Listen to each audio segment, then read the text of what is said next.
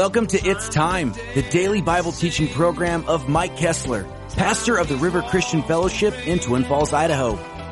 Today we're going verse by verse through the book of John. So turn there in your Bibles as we join Pastor Mike. Time for these wounds to heal. It's time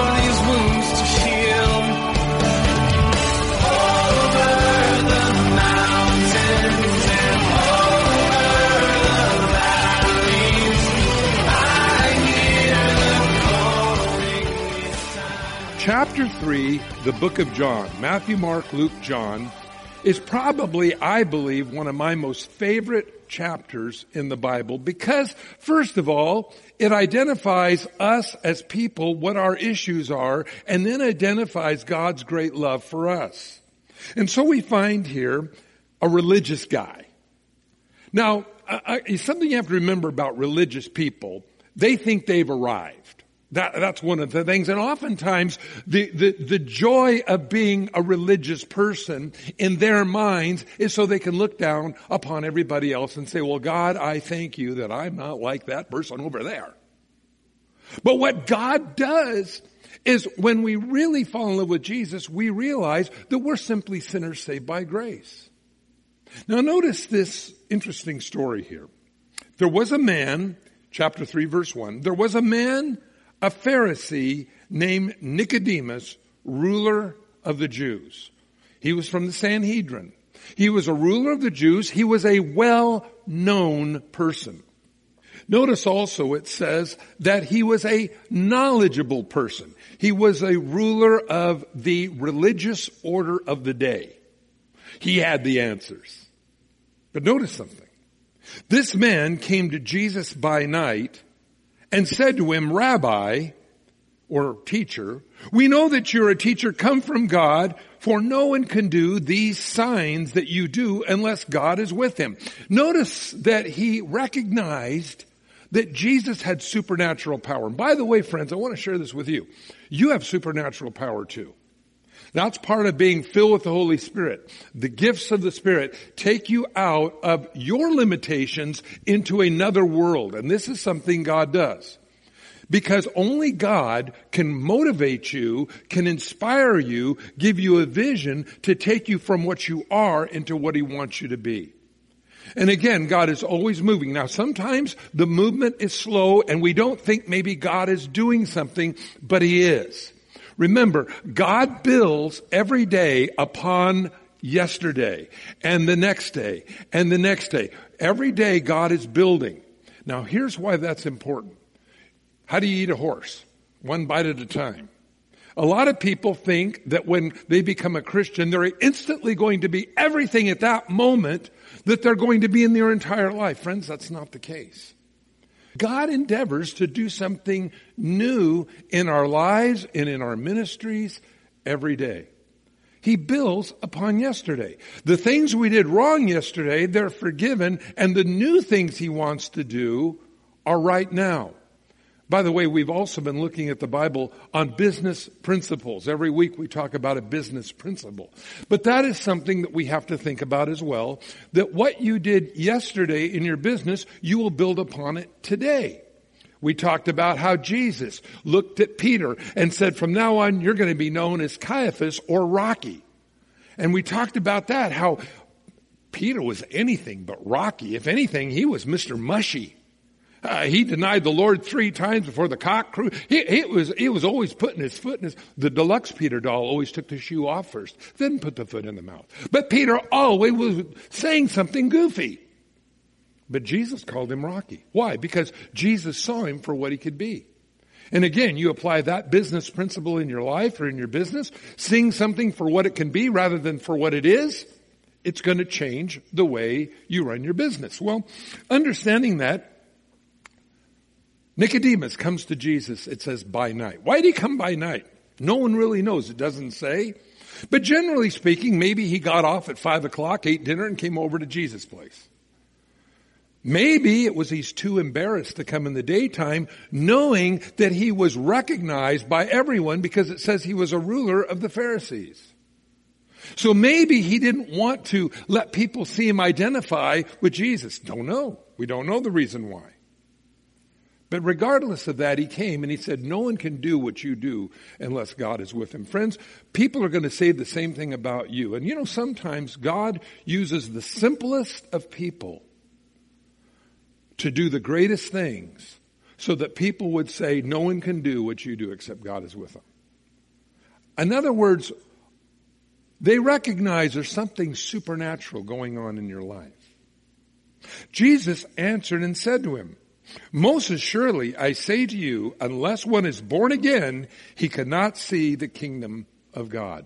What I really like about this verse is Nicodemus is, is going along and saying things no one can do, and Jesus cuts right to the quick.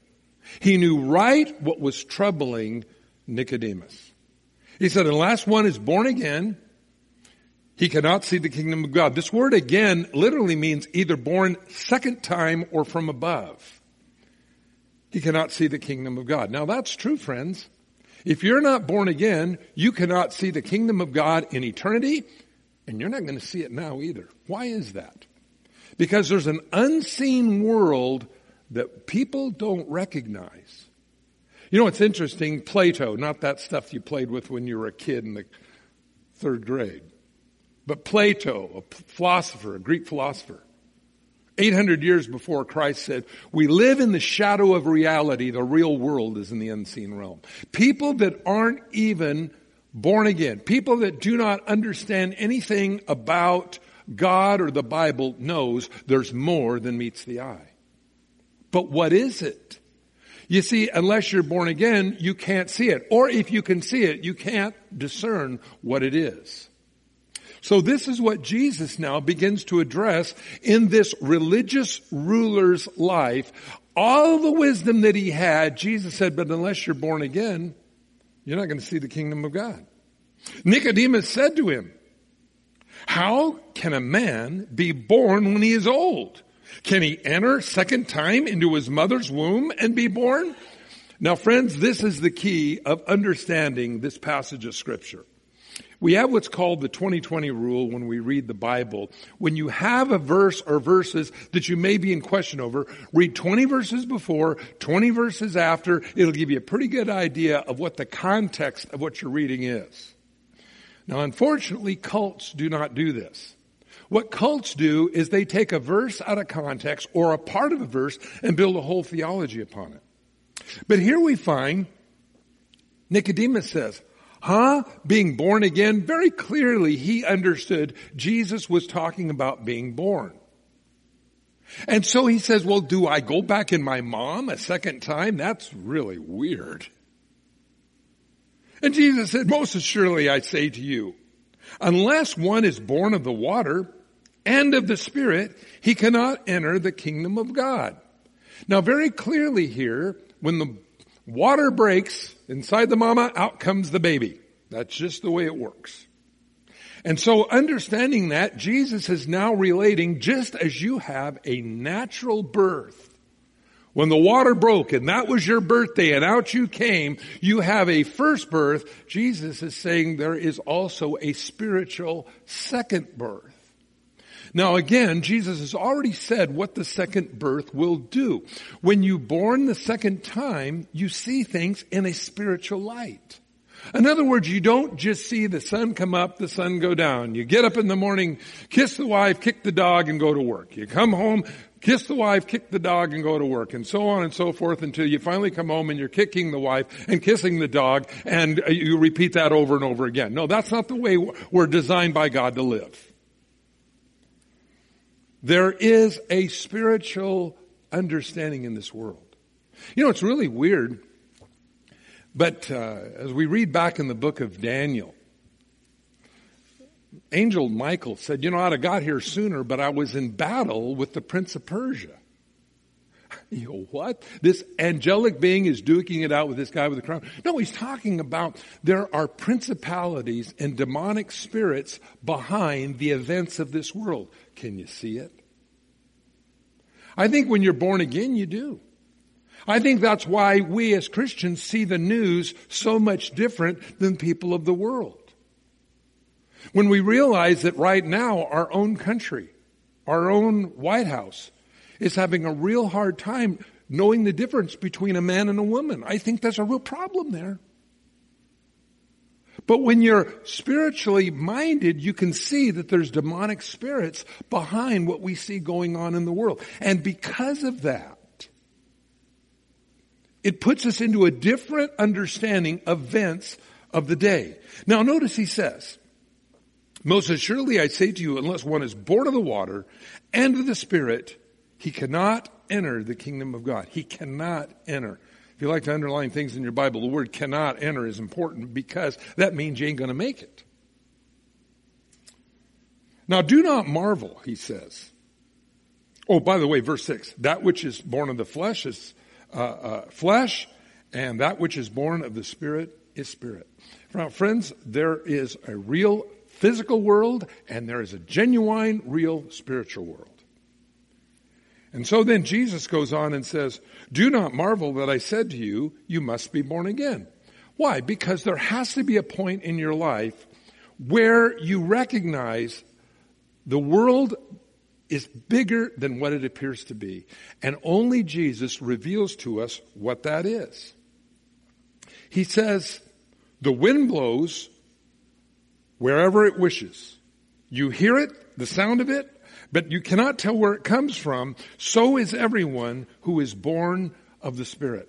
This again gets back to this Pentecost Sunday that we're filled with the Spirit and God motivates us and moves us into different areas. But if you're not born again, if you're dead to spiritual things, God does not move through an individual that way.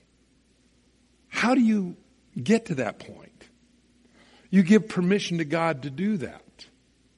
First of all, the Bible says we recognize we're sinners. You know, the Ten Commandments was never meant to justify a person. You ever been around those people that try to think that they justify their lives by keeping the Ten Commandments? All the thou shalt and the thou shalt nots? Well, the Ten Commandments were never meant to justify a person. They were meant to show you you needed a Savior. In other words, the Ten Commandments are God's high standard, His watermark. That's, that's where what God expects. The problem is, we can't make that. We can't make that level. Why is that? Because we're sinners by nature. Now again, when you sin, that doesn't make you a sinner. When you sin, I sin, it just proves what we are.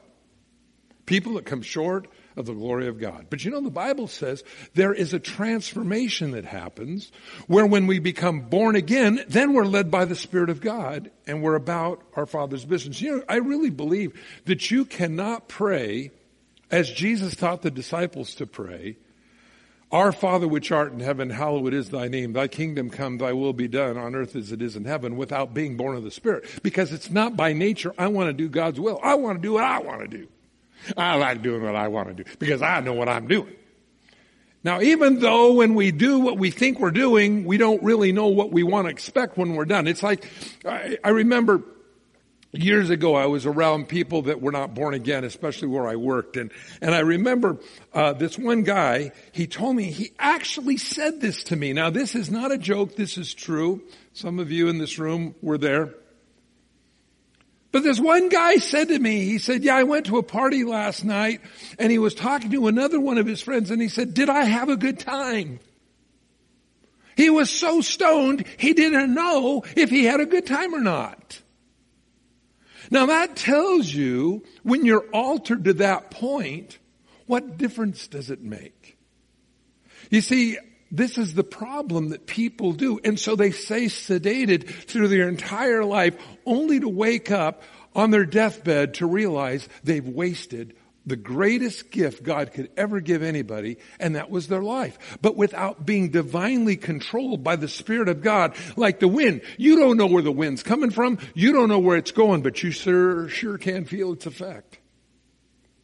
And if you put your sail up if you're born again, you can catch that wind and God will take you where He wants you to be rather, rather than where the world will take you. Do you realize the world is perishing, the Bible says? And everything in it? Well, when you realize how badly the world is perishing, and when you become born again, and you're being caught by the Spirit of God, moved as He wants you to be moved around, You're a live fish in a dead stream going downhill. God says, I'm going to move you where I want you to be. Why? To be effective for his kingdom. That's just the way God works. And so,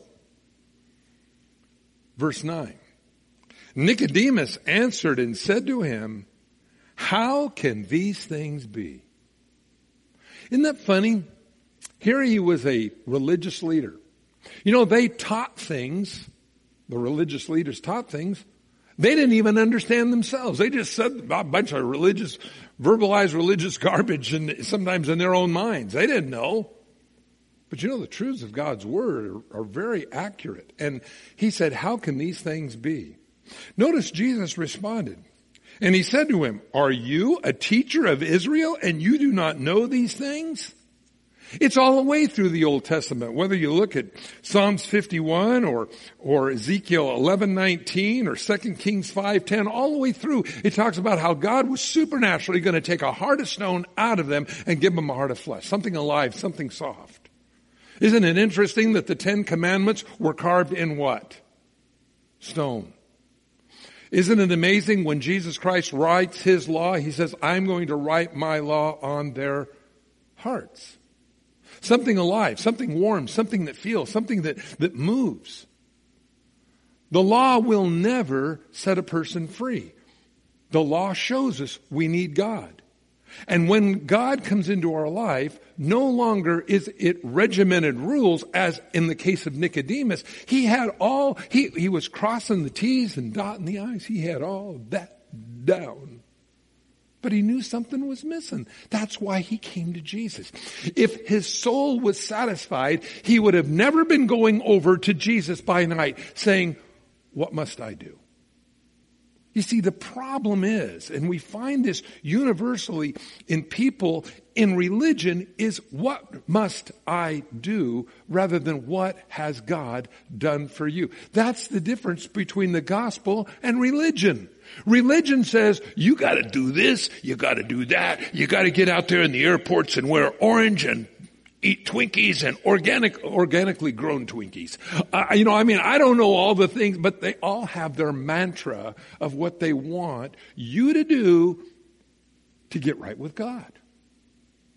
You got to join our church. You got to jump through hoops. You know, you got to, you got to, you got to do this and you got to do that. They have their whole long list. Where God said, as we're going to read here, to acknowledge and believe in Him. Well, how can these things be? Jesus said, You're a teacher and you don't know these things? Most assuredly, I say to you, in verse 11, we speak what we know and testify what we have seen, yet you do not receive our witness. Now he's really addressing not only Nicodemus, but the whole Sanhedrin who was rejecting what Jesus had to say. He said, again, we know what we testify and what we've seen. Do you realize that for you too? We know what we've seen and what we, we do. In other words, we speak what we know. And by the way, if you don't spend any time in knowing God, then you're not going to be speaking much concerning God. But if you get back to what God wants in your life, what you're going to be speaking are those things that God has shown you in your life. And you know, God's got a lot to show all of us. You know, God's a big God. God can do anything. I, I, you know, a lot of people's God, even as Christians, are very small. Well, God can't do that. God can't use me. God can't be, you know, no, God can use you if you'll let Him use you. And you know what's really funny? The Bible talks about childlike faith. And if you don't have that childlike faith, well, I, I, I, logically, I can't figure out how God would ever use me, but okay, God, if you want to do something, all right, let's go do that. And God says, all right, let's go.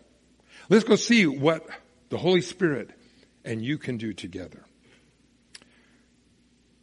If I've told you earthly things and you do not believe, how will you believe if I tell you heavenly things? You know, it's funny that Jesus was sharing with them simple things. In fact, the Bible says they came to Jesus and they said, Jesus, why do you speak to people in parables? And in fact, I, I see a lot of people misread that particular part of Scripture. And and he said, because seeing they don't see, hearing they don't hear, lest they would see and hear and be converted. So what he did in the parables, he would take a spiritual principle and he would break it down to what they could understand. And they came to Jesus and they said, well, like that last parable, what did you mean by that? And he said, well, for you, it's been given the keys of the kingdom. You understand spiritual things. They didn't really understand the parable that Jesus gave, but, but he was saying basically you have the access to understand spiritual things. But they don't, so I speak to them in words, in ways that they would understand. The parable of the sower, how the, the sower went out to sow seed and some fell on stony ground. And he begins to break that down so they would understand how God's word works in our hearts. But he explained a complicated thing in a very simple way. That's what Jesus did. By the way, Jesus was a master teacher. And, and something to remember is this. Um, Jesus was teaching. And the little kids were trying to get to Jesus. And the disciples were trying to keep the kids away. And Jesus stopped him and said, suffer the little children to come unto me, for such is the kingdom of heaven. And he picked up one of the kids and set it in his, his lap. Now, now something that I am really amazed about, friends, and this is how you know a great teacher. Jesus could communicate to children. By the way, if you've ever been around kids, if they're bored, they're gone. Yeah, they just, ah, I don't know what this guy's talking about. Let's go play on the swings. But you know what's really amazing? Jesus was talking and communicating to them to the point where they wanted to come and sit in his lap. I like that. And at the same time, he could confound the Pharisees, the religious hierarchy, the religious leaders of the day. Jesus had a message so simple that he could talk to kids and confound the Pharisees. That's the wisdom of God. That's the power of God. Thank you for joining us on It's Time as Pastor Mike teaches verse by verse through the Bible. If you've missed a program or would like to catch up, you can do so by getting it from the It's Time podcast in the iTunes store or by downloading it from the It's Time website at the riverchristianfellowship.com slash It's Time. On behalf of Pastor Mike and the rest of us here at the River Christian Fellowship, thank you for listening and tune in next time for It's Time.